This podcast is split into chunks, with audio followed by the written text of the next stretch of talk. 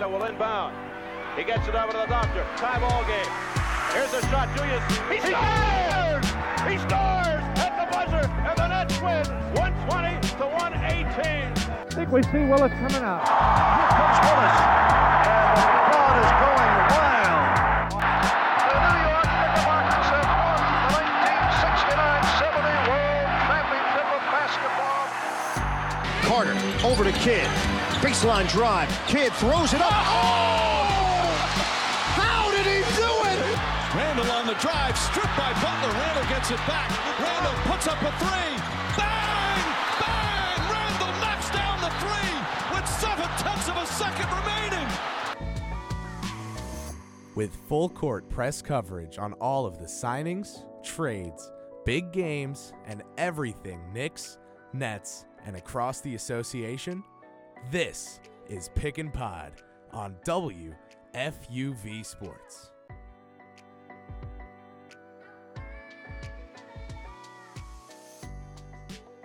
Welcome to a very special edition of Pick N Pod, WFUV's exclusive NBA podcast. And the reason it's very special at the time of recording today on Thursday, February 8th, it's around 1 p.m. We're two hours away, a little under now, from the NBA 2023 24 trade deadline. And just before we started recording here. Lots and lots of deals going down, and specifically with the Brooklyn Nets and the New York Knicks, keeping it local. But obviously, we'll get into a whole bunch of trade deadline news as it nears during our show today. But what's going on, everybody? I'm Will Tallant. I'm joined by Brendan Shorey and Evan Harkin. And guys, what a day it is to be on Pick N Pod. How are both of you guys doing today?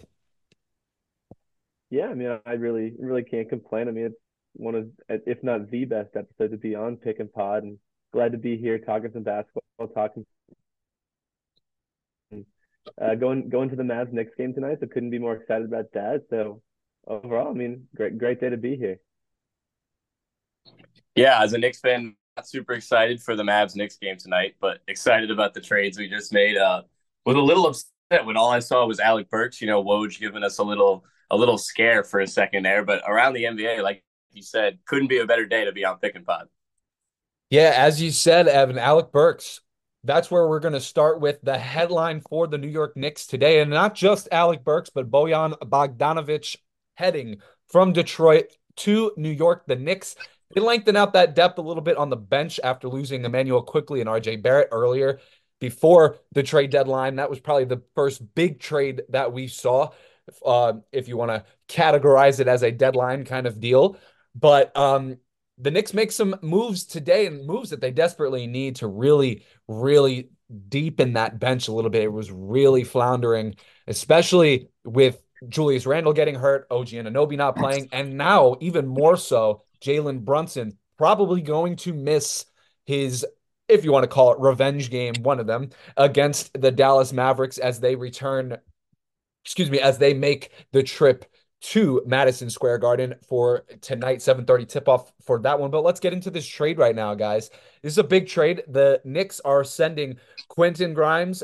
That's kind of sad, I'm going to say right now, just because that's probably the with the exception of Deuce McBride, I think that's the last homegrown guy the Knicks have over the last like four drafts or so. So kind of sad to see, but at the same time, this is what as a Knicks fan you should be hoping for.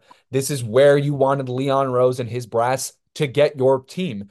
And they're kind they're putting something together now. Quentin Grimes, two future second round picks will head to uh, Detroit for Alec Burks, and then they switched around and they pulled another trade. Uh, I believe this was a whole separate trade. Alec Burks was a and Quentin Grimes was one trade, and then Bojan Bogdanovic was uh, his own trade as well. So the first trade, Alec Burks for Quentin Grimes and two second round picks. And then the second one immediately following was Bojan Bogdanovic for this was a big one. Evan Fournier, Malachi Flynn, Ryan Arcidiacono. Oh man.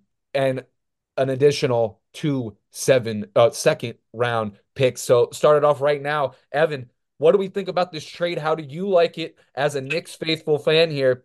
How do you like this trade for this season, the next season moving forward? Because a lot of pieces familiar pieces from this year's team completely gone now. Going to have a whole new look once this trade deadline is over? I love the trade, especially for right now where the Knicks are, and especially due to the injuries that the Knicks have. We know OG Anunoby day to day, but Tom Thibodeau literally could not be more vague in general when he's returning. All he says is it's medical when people ask for a time frame. So not truly day to day. We haven't seen him in quite a few games now. Julius Randle was estimated for two to three weeks. That should be about one to two weeks now. But what the Knicks need is scores. And quite frankly, Quentin Grimes wasn't getting that done. Like you said, a younger guy, a homegrown guy. But right now, the Knicks are looking to win in seven points per game, 36% from three from Grimes. Wasn't getting it done. It isn't filling the shoes that they need to fill in the scoring department with top scorers out. But somebody who can do that is Bojan Bogdanovic, 20 points per game, 41% from three. And even Alec Burks, uh, 12 and a half points per game, 40% from three. So way better shooting stats. Obviously, the age is a difference there. I think a good trade for both sides. If you're the Pistons, you want a 23 year old instead of a 32 and 34 year old. But if you're the Knicks, that's exactly what you need right now. Yeah, I mean the Knicks are the Knicks are contending right now, and we've seen them. We saw them make another move earlier this year in the OG Anunoby trade, and for them, it's it's kind of win now mode. And so you it, you didn't know it was a guaranteed thing that there was going to be another move made, but you were pretty sure that the Knicks were going to go out and and grab some more some more veteran pieces, some more offensive minded players who could come in and, and give them the scoring they needed, and that's exactly what they did with this trade. Is especially with Bojan Bogdanovic. I mean, we've seen him all throughout his career. He's been a consistent three point shooter, knocking down. You said it, Evan, forty one percent this year from three. Uh, 20 points a game on the Pistons, um, and it's it's a great addition to a team that was looking to add more scoring, especially with all the injuries right now. They needed more scoring regardless of the injuries or not, as both of you guys are alluding to. This team, this Knicks team, just making more and more moves to keep themselves in the fight, really pushing for that second seed, I would say, in the East. It's definitely within striking range for them as long as they get their two All Stars back in Brunson, Brunson and Randle. Big things coming up for New York. It's going to be a whole different looking ball team once these two all stars come back in Brunson and Randle. But let's talk about Jalen Brunson for a second, and we'll redirect our pod here today back to the trades towards the end of the show. Let's talk some Knicks though, because of these injuries. Jalen Brunson now on the shelf game by game. He's a game time decision tonight. I want to say though, he's most likely not going to make an appearance um as he is out. But um what does that mean for the Knicks, Brendan? They're playing Dallas, a team that had beat them before they went on this run with all of their normal starting rotation, their bench rotations. What does that mean? And we'll get into the the rest of the Knicks schedule in February because it's gonna it's gonna end pretty fast and they have a very winnable schedule. What do the Knicks have to do, and what is the impact of the absence of Jalen Brunson for this team moving forward for this month? Oh, I think it's going to be huge. I mean, Brunson has, especially since the the Randle injury, he's been like the heart and soul of this team. He's been their go-to guy. He's he's been dropping 30 a game. He's he's the guy who's closing out games. And if you're without who the guy who is right now your best player, it's definitely going to hurt them a lot more than I think they think it will. He has been instrumental to the to the Knicks offense to their hot streak recently of uh, I don't even know how many they've won, but they went on a streak where they were they looked unstoppable. They looked like the best team in, in the NBA, and he's been a huge part of that. And so I think that that absence of Brunson is definitely going to hurt them tonight. And against the Mavs team is coming off a, a win, a good win in Brooklyn, who has not been who's been kind of streaky this year, but they're they're finally healthy. They're making these trades. I think that, that the loss of Brunson will definitely hurt the Knicks a decent amount, enough enough where the, the Mavs will have a good chance. Yeah, I think the Mavs have a great chance, as do most other teams in the NBA without Brunson. I mean, this is this is the scoring, the heart and soul of the team for sure. I think even with Randle there this year, it was clear that Brunson kind of took that next step over him. This was obviously his team, such a closer, such a threat when the game's on the line. But we've seen it with Randle out when when Brunson gets double teamed late in game, the Knicks don't know who to go to to score. Donte DiVincenzo has stepped up huge, but he kind of requires a good pass. He's not really a shot creator; he's more of a shot maker. So you really need that guy who we kind of lost in Immanuel Quickley. Not that I'm going to say that was a bad trade or anything, but we could really use him right now to be a shot creator. I think the Knicks need Jalen Brunson or Julius Randle with with both of them out, especially with OG Anunoby out too. This this really isn't too good of a team. It's still a deep roster, still a team that should beat the bad teams in the league and has the rebounding and defense to keep it competitive. But I think they really need their one or two in Brunson or Randle, specifically Brunson, to really beat the good teams in the NBA. Yeah, right now, obviously they they're very very much banged up, but they're definitely holding their own. I'm very impressed. They keep winning ball games, and they're the fourth seed without their their big three essentially, and OG, Julius, and Jalen. So all three of them being out, and they're still winning ball games as you should.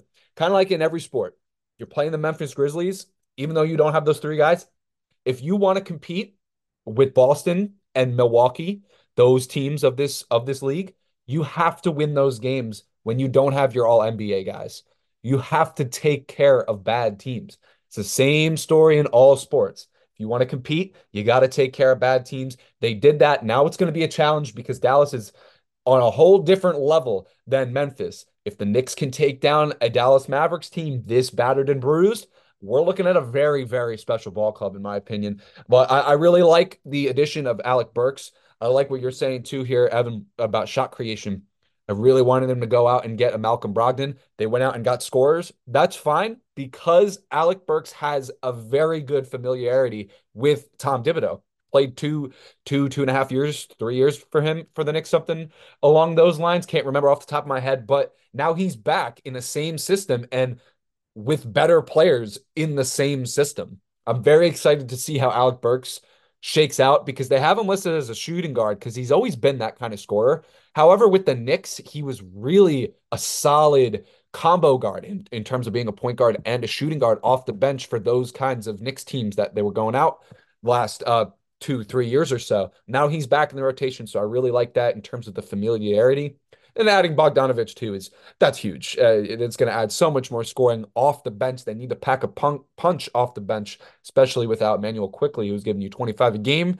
So hopefully Bojan could be that bench piece. We'll see how his starter minutes will translate to bench minutes with the Knicks, but I like the work that they've done. Still got about an hour and 45 minutes to go in this trade deadline. But Brendan, you bring up the the Nets, Kyrie Irving his return to the Barclays Center. Let's shift gears. Let's go over to Brooklyn now.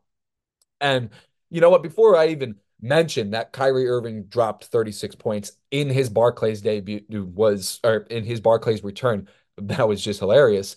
Uh they in terms of the Nets finally made a trade. They made a trade, a lot of speculation, especially throughout all of our shows at FUV, a lot of speculation on what the Nets would do. They trade the disgruntled Spencer Dinwiddie and Dennis Smith Jr. to the Toronto Raptors for Dennis Schroeder and Thaddeus Young. To me, it's not a trade that's completely jumping off the page, but it was a piece that the Nets, in terms of Spencer Dinwiddie, they had to move. So, Evan, your thoughts on the Nets, I guess, first move of the deadline, and where can you see them going? Because they still got a guy like Lonnie Walker, who I think you should be all over trying to trade a guy like Lonnie Walker this year.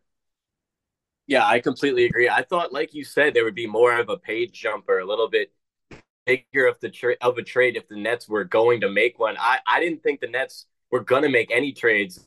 Kind of my theory on the Nets this whole season was they were waiting it out, letting their good young players continue to get better, and then they have so much draft capital and free space next season. It's one of the most in the NBA. So I assume that's when they were going to make their moves.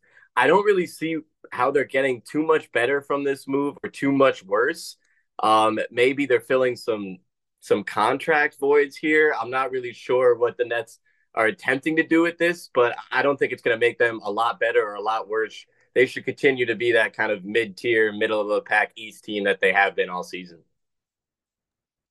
Yeah, I think it's it's not definitely not a flashy move. I think it's gonna what what you said, Evan. It's not gonna move the the Nets a whole lot. I think you're trading away Dinwiddie, who was wasn't super happy with being there, and uh, you're you're bringing in a, a similar style of, of point guard in Dennis Schroeder. Um, I I they were shopping guys like Dinwiddie, Finney Smith, who I'm actually kind of surprised they didn't move. Um, guys of that caliber, because I mean you're sitting at a position where you're not contending, but you may not have a first round pick next year. And so it's kind of it's a kind of difficult situation for the Nets to be in. And so I'm a little surprised they didn't make a move that one one that would jump off the page and, and scream and grab your attention. But I don't I don't really love this move because it didn't do a whole lot for them. It, I don't think it did a whole lot for either team. Yeah, this is definitely going to um I think this is more of a, you know, like what kind of thing. I, I don't want to put numbers or or grades on it at all. It just happened like 20 minutes ago. Uh it's just more of a head scratcher for me for the Nets. Uh because now I'm looking at their lineup and I'm like, you know, whenever Ben Simmons comes back, where is he getting minutes? It's coming off the bench now, but Dennis Schroeder's not really a shooting guard. He, I guess, he can be, but he he wants to be a point guard. He's always wanted to be a point guard. Ben Simmons is a point guard. So I, I don't really know. And there were no picks involved in this trade. Maybe there's something bigger coming for the Nets, but Dennis Schroeder and Thaddeus Young just do not match up with what the Nets, and in my eyes, what they should be doing right now. Um, they kind of backed themselves in a corner from signing KD and Kyrie from day one of that. Didn't work out, and and now we're kind of looking at the repercussions of the failed big three in Brooklyn. And you know, I I don't necessarily love bringing up the failed big three, but I feel like a lot of the moves that they're going to make for the foreseeable future are going to be because of how bad the big three was in Brooklyn. And I say bad, they were great together. They just never played together. So they played like what 16 games together or something like that. And a lot of the move, the corresponding moves now, even though we're um, over a year removed from this big three, it, it's showing. It's showing. So the Nets, they have a lot of things to work out here. Let's talk about that Mavericks game real quick before we really break down a lot of the trades because more and more trades are coming right now. To stay on the topic of the of the Raptors real quick, they just got Kelly Olynyk from the Jazz about two hours ago. That's a big trade. Kelly Olynyk, very solid stretch four, stretch five kind of guy going to Toronto. That's why I don't necessarily hate this trade for Toronto because they're making corresponding moves. They've been making moves the whole season. So this is more of like a head scratcher for the Nets terms of the Raptors, they can really go wherever. They've traded pretty much everybody and they've done pretty well in their returns. But uh, 36 points for Kyrie Irving against the Brooklyn Nets in his return to the Barclays Center. That was one heck of a game, and no better way for Kyrie Irving to return to Brooklyn. Um, I, you know, kind of like I, I really did not mind what he said at the end. People were asking him, you know, is this going to be emotional, like all this and that? And he was like, you know, it's just basketball, man. And personally, that was kind of how his Nets tenure went. It was just basketball. So 35 and 8, eh, 35, 18 and 9 for Luka, 30, uh, 36, 2 and 5 for Kyrie. Let's talk about Luka for a second, though, and I'll bring it to you first, Brendan. Where do you see him uh, ranking in terms of the MVP conversation, and how can he improve his chances, especially with Joel Embiid hitting the shelf? I see him as one of the top guys, and and a lot of people, especially like you look at the the NBA rankings right now, they don't have him listed very high. They have guys like like Jokic, like Shai, um, listed over him. I think he should be in that one or two slot, and I think the other guys should be now that we know that Embiid's not going to play enough games to get, I think that it's one and two should be Luka and Jokic. I think a lot of people are saying Shai is better, and and Shai's having a great year, but but the stuff that Luka is doing is averaging a 32, 33 point almost triple double.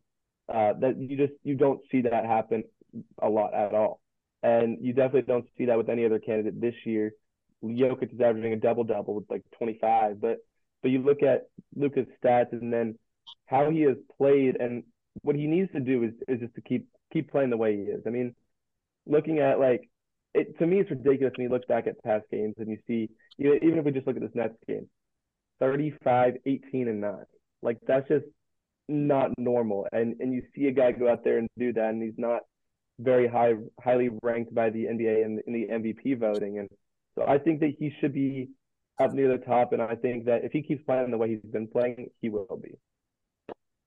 Yeah, I totally agree. I was one of the Shai guys earlier on in the season for sure. I thought he was having a little bit better start to the season, but Luka's just been just has been on a come up since the season started. He's just been adding points, rebounds, and assists to his average. Right now, 34 and a half points on 48%. That's almost 50, a little under 40 for three. But like you said, Brendan, almost a triple double. So not like he's just a scorer right now, which maybe he was his rookie second season. He's really just an overall all around one of the best players in the league. And I'd have to agree with you. I think it's very close between him and Jokic right now. I don't even think Jokic is a secured one. I don't love using this metric, but one thing that runs through my mind is I think that the Mavericks are a lot worse team around him than the Nuggets are around Jokic, which helps you with points. And I think that matters a lot more for MVP than some people think. So, with that being said, and how Luka has been playing and getting better and better, I would say I would not be surprised that all of Luka turns into the number one going on. But right now, I'd have it at Jokic one, Luka two, just out of respect for Jokic. Yeah, I think if Luka personally, this is like a very futuristic take. If Luka really wants to win consecutive MVPs, I think the Mavericks really need to get a front a, a superstar front court piece and not necessarily a backcourt tandem between. I, I think Kyrie and Luka is great. I mean, they both scored thir- over 35 points in that one game, but I think if you really want to get the most out of Luka, you need to go the Porzingis route that you tried to go, but go bigger instead of going with Kyrie. In my in my opinion, if you're the Mavericks, but you know, um, he's an automatic bucket. I mean, he's he's got he dropped 73 the other night.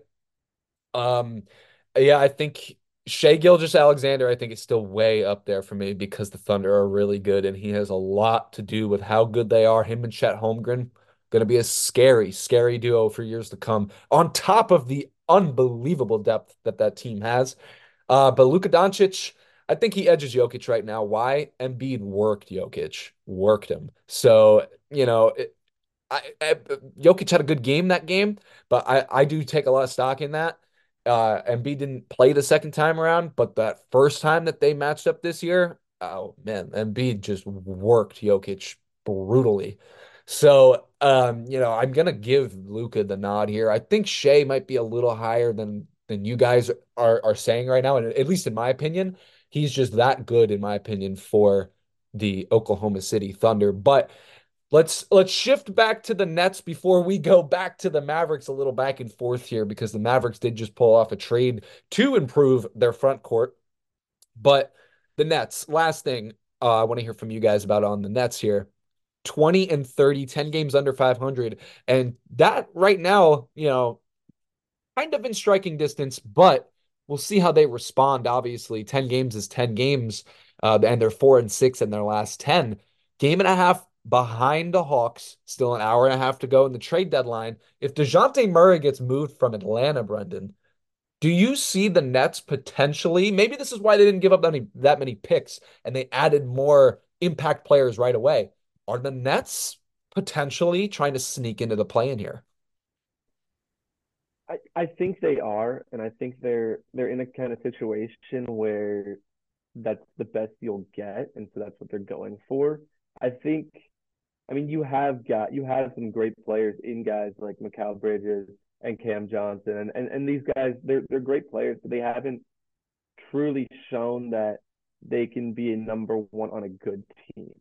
And so I think if you go and you and you grab a guy like Dejounte Murray, then you have a a, a good playmaking point guard uh, who can who can you know, make everyone, make all those players around him better, and he get opens up the floor for guys like Mikal Bridges, Cam Johnson, um, Dorian Finney-Smith, and Cam Thomas even, and and those guys, I think, with the addition that you could you could very easily sneak into that that play in tournament, maybe as a as a nine or ten.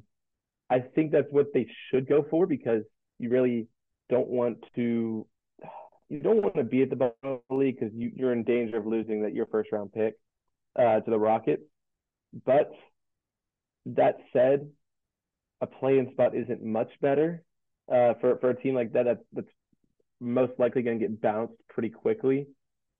But yes, I think that's what they are trying to do. I think they might be getting some pieces, saving up some some players, some some draft compensation, and, and maybe going out and taking another move in the next hour and a half. Yeah, I think they're trying to make the play into it. Like you said, Brendan, that's really their only shot. They're not going to be a contender in the playoffs. I think they know that, but I think they're obviously on somewhat of a rebuild. It's obviously a little bit more in the future than right now, but even a rebuild. But to make the play in is a lot better to not even make it at going into next season. You know, a lot of times people want to somewhat tank or what's the point of winning these games? But I think there's a real point in developing culture with these guys. You know, you want to make a play in for the next season so you can build on making a play in. You don't want to say, all right, now let's go make a play in next season. You want that already under your belt. So I think it does help the Nets in some ways if they're able to win a few games in the play and maybe they even win a play in round and they building momentum into next season. I don't think always having such a retool, rebuild, losing mindset is as good for teams as a lot of people think. Yeah, I think the Nets are definitely in this kind of retooling period because they're not the worst team, but they're not great and they're like very bubble playing. That's why I label it as a retool because they have pieces that will help them be, you know, the best team that they want to be out of a retool. Um, you know, and they're making deals that are very retool esque, not giving up draft capital, getting players to fill roles. Like Dennis Schroeder is a prime example of a guy that you're going to bring in this year to try to make a push for you this year to do something. So game and a half behind the the Atlanta Hawks. Um, the Nets can definitely try to squeeze in there, and then kind of like what you said, Evan. Uh, you know, you make it in, and just like in baseball as well. I see it a lot in the NBA. If you just string together a win in the play-in, and then you get hot and you win another, that you just bought yourself a series. Who knows what happens in that series? You're riding high off of those two big play-in wins, especially if you're the Nets. Most likely going to have to win two play play-in games if you're the Nets. So we'll see, man. This today in about an hour and a half. Today is gonna the NBA is gonna change a little bit. We're gonna see how the conferences shake out. So before we wrap it up here, let's just talk about some of these big trades that happened today. Going down the list. Uh, Buddy Hield, he goes from Indiana to Philadelphia. What he landed in Indiana in the Domantas Sabonis Tyrese Halliburton trade on this day two years ago exactly. Uh, Buddy Hield, not the same scorer or even three point shooter that we used to know him, but maybe could provide a little bit of a bench piece for the 76ers. Kelly Olynyk, he goes to Atlanta. How about this one? Gordon Hayward on his way to Oklahoma. That's that just smells like buyout city. But who knows? Maybe they won't buy him out and they'll use him as a bench piece. I don't know. It's just uh, he seems like a player that would be bought out from Oklahoma City for whatever reason. But going to Charlotte in that trade is Tre Mann and Davis Bertans. Uh, the Knicks, obviously, and the Nets they made their trades. Let's go this direction. I want to get Brendan Shorey's thoughts here, being the Dallas Mavericks fan that he is. PJ Washington and two second round picks. They head to Dallas in exchange for Grant Williams, Seth Curry, and a first round pick going to Charlotte. So, to open up the trade discussion, I'll start with you, Brendan. First of all, how do you feel about this trade? And then despite your fandom, how uh, what does this trade look like overall from an NBA perspective? I'm I'm happy with this trade. I mean, if you you look at Grant Williams and his his role has been diminishing since the beginning of the year. His production has also been diminishing since the beginning of the year. Seth Curry never really had a huge role with us this season. We I was I was super excited when we signed him over the offseason uh, because he I mean he's had history with us and he was, he was great when he played with us, but he just hasn't gotten the minutes that that we know any of us fans really kind of expected him to get. And in those minutes that he has gotten, he hasn't really done much with it. And so trading these two guys who have greatly underperformed this year for for a good guy like like PJ Washington who can who can go and a, a good forward who can go and give us minutes and and give us production that we were missing from Grant Williams as of recent and and even Seth Curry I, I love the trade. I think it, it makes the Mavs a whole lot better. It, it gives us a, a better piece um, to use. Um, and I, I'm I'm happy about it. I mean, listen, he's he's not going to play. So he's obviously he's not going to play tonight, and and neither of those other two guys who we just shipped off. But but within within the next week, I think this Mavs team, once they get the, kind of their chemistry down with him, and they're newly acquired uh, Daniel Gafford, I think that they'll they'll be a team to mess with in the West how this affects the NBA, it's to me it's it's pretty hard to say. I mean, it it definitely isn't one of the flashier trades. Uh, we, we we saw the those bigger those bigger trades already happen, and and it was really like the, the Knicks trade was one of them. But but looking at this this trade, I think that it it has a very minimal effect on the NBA. To be honest, I think it, it improves the Mavs. It it helps out the Hornets. But as to what it does for for any other team, I don't, I don't see it doing a, doing a whole lot. Yeah, I agree. I think it's I think it's good for the Mavs definitely.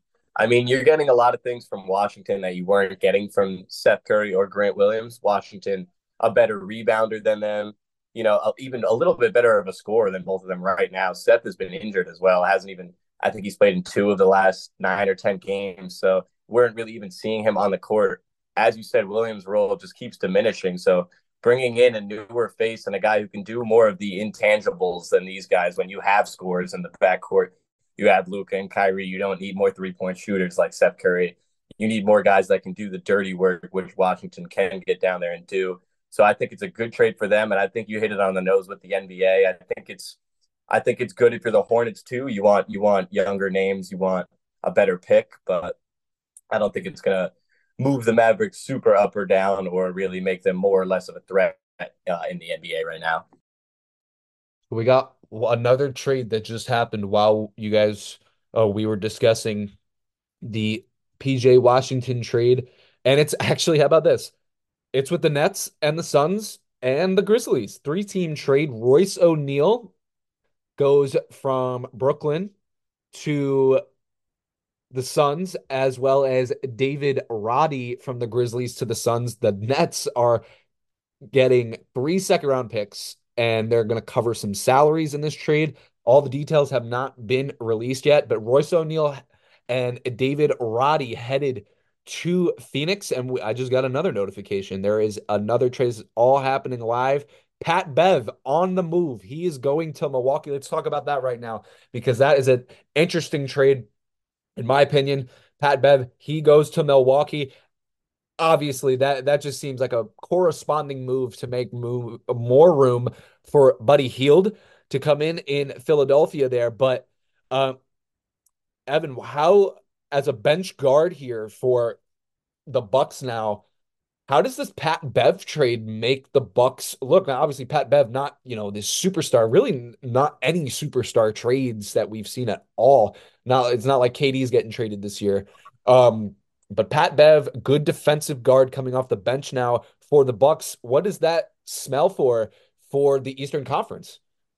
I love it if you're the Bucks. I mean, you you lost Jrue Holiday, you lost the defensive guard that you had that made your team such a good defensive perimeter team, and you added Damian Lillard, who's obviously we all know Dame time Damian Lillard, but one thing he is not is a good defender. So you have Patrick Beverley right behind him when Dame needs a little bit of a break, when the offensive point guard is more of a threat than Dame maybe to come in and give you those full court guard minutes, those Pat Bev get on the ground and rip out a ball that I think the Bucks could use as well. I mean, any team loves a guy like Pat Bev because, like I mentioned before, he's Mister Intangible, and I think this is the perfect spot for him to be. Honestly, if you're Pat Bev, you you want a team where you just really can be that defensive point guard that you truly are. Yeah, I love this move. I mean, I'm I'm a big Pat Bev guy, and I think I although controversial, I think he's electric. I think he, he brings he brings the attitude and he brings the atmosphere to wherever he is, and I I love this trade for for both teams because you as as Philly you do give a you're you're making room, you're giving a bigger role to the newly acquired Buddy Hield. But as Milwaukee, you're like like Evan, you were saying, you lost Jrue Holiday, you got Dame now, who is is not good at defense, and so now you're bringing in a, a defensive minded guard who can come in and and kind of take over on that side of the ball, and whenever Dame goes out of the game, and so I I think this is a great move for for both teams, especially for Milwaukee since they're their defensive rating has been down this year in, in compared to years few, in the past few years. So I think this is a great move to kind of revamp the defense, kind of get that defensive standard back up to where it was.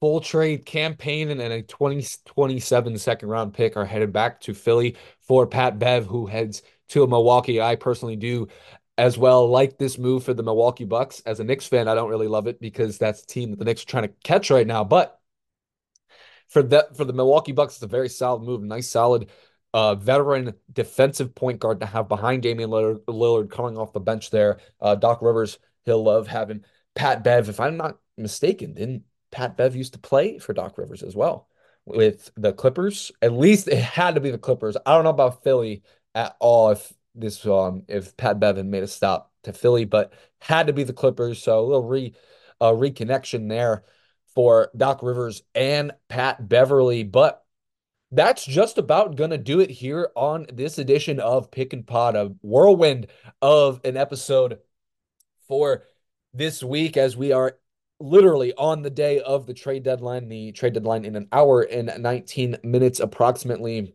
Gonna just continue to get moves. Three trades were made while we were discussing the trades that happened two hours ago. So lots, lots, and lots of transactions going on in the NBA right now. It's gonna be a whole different league at 3:01 p.m. Eastern this Thursday afternoon, and I'm really looking forward to it because after this is the home stretch, the stretch run. We got two weeks left in February, all of March, and half of April, and then it's postseason basketball time. Very, very exciting stuff.